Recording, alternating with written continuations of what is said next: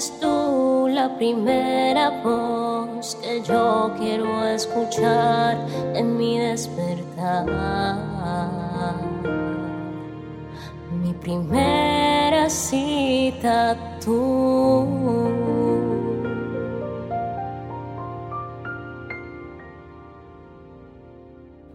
Porque mi primer encuentro es contigo, Espíritu Santo. Levántate hoy agradeciéndole a Dios.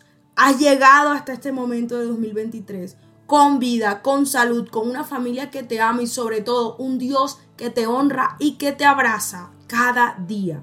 Mi nombre es Isabela Sierra Robles y te doy la bienvenida a un nuevo encuentro devocional. Hoy vamos a estar compartiendo una parte muy interesante de la historia. Te invito a que vayas conmigo a Ruth capítulo 1. Hoy vamos a compartir del verso 10 al verso 13 y dice, no, le dijeron, queremos ir contigo a tu pueblo. Le dijeron Orfa y Ruth a Noemí. Pero Noemí les respondió, ¿por qué habrían de continuar conmigo? ¿Acaso puedo tener más hijos que crezcan y sean sus esposos? No, hijas mías, Regresen a la casa de sus padres porque ya soy demasiado vieja para volverme a casar. Aunque fuera posible y me casara esta misma noche y tuviera hijos varones, entonces ¿qué? ¿Esperarían ustedes hasta que ellos crecieran y se negarían a casarse con algún otro? Por supuesto que no, hijas mías. La situación es mucho más amarga para mí que para ustedes, porque el Señor mismo ha levantado su puño contra mí. Noemí estaba hablando desde su herida. Noemí estaba hablando desde su dificultad.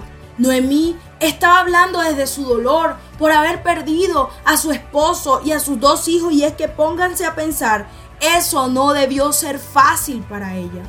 Por eso le propone a sus nueras, devuélvanse, busquen un esposo, dense una nueva oportunidad. No permanezcan conmigo que estoy amargada. No permanezcan conmigo en esta dificultad. Y a veces esas dos opciones nos pasan por la cabeza a nosotros.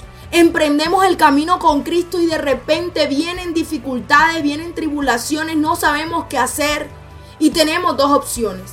Permanecer con Cristo, permanecer con Dios o devolvernos a nuestra vida pasada. ¿Qué vamos a elegir? Y como dijo Job, solo vamos a aceptar lo bueno de Dios y no las dificultades que a veces se nos presentan para ser formados, para ser forjados, para ser moldeados en carácter. Debemos de elegir a Cristo. ¿Y sabes por qué? Por el tema de esta semana, la gratitud. La vida cristiana o la vida con Él no es fácil. No es fácil. Vendrán tormentas, vendrán dificultades, vendrán tribulaciones. Pero la palabra nos dice en el mundo tendrás aflicción, pero confía, dijo Jesucristo, yo he vencido al mundo. También dice la palabra que muchas son las aflicciones del justo, pero que de todas ellas el Señor le librará. Sigue diciendo la palabra también, echa sobre Jehová tu carga y él te sustentará. Vengan a mí, dijo Jesús, todos los que están cargados y trabajados, que yo los haré descansar. Aprendan de mí, dijo Jesús, que soy manso y humilde y hallarán descanso para nuestras para vuestras almas. Tremendo. O sea, la palabra está llena de promesas para tus momentos de dificultad. Entonces, ¿por qué pensar en retroceder? ¿Por qué pensar en devolverte? No, esa no debe ser una opción para ti. Hoy damos gracias a Dios por cada momento incluso difícil que hemos pasado y por la fortaleza que Él te ha dado para afrontar cada uno de ellos. Momentos difíciles familiares, momentos difíciles laborales.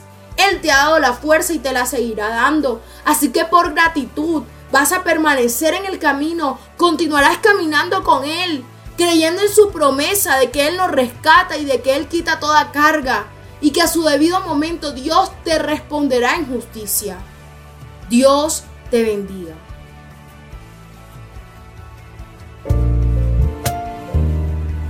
Al compartir este audio, la palabra de Dios tocará más y más corazones. Recuerda seguirnos en nuestro canal de YouTube, Hablemos de lo cotidiano, en Instagram y Facebook como Isabela Sierra Robles.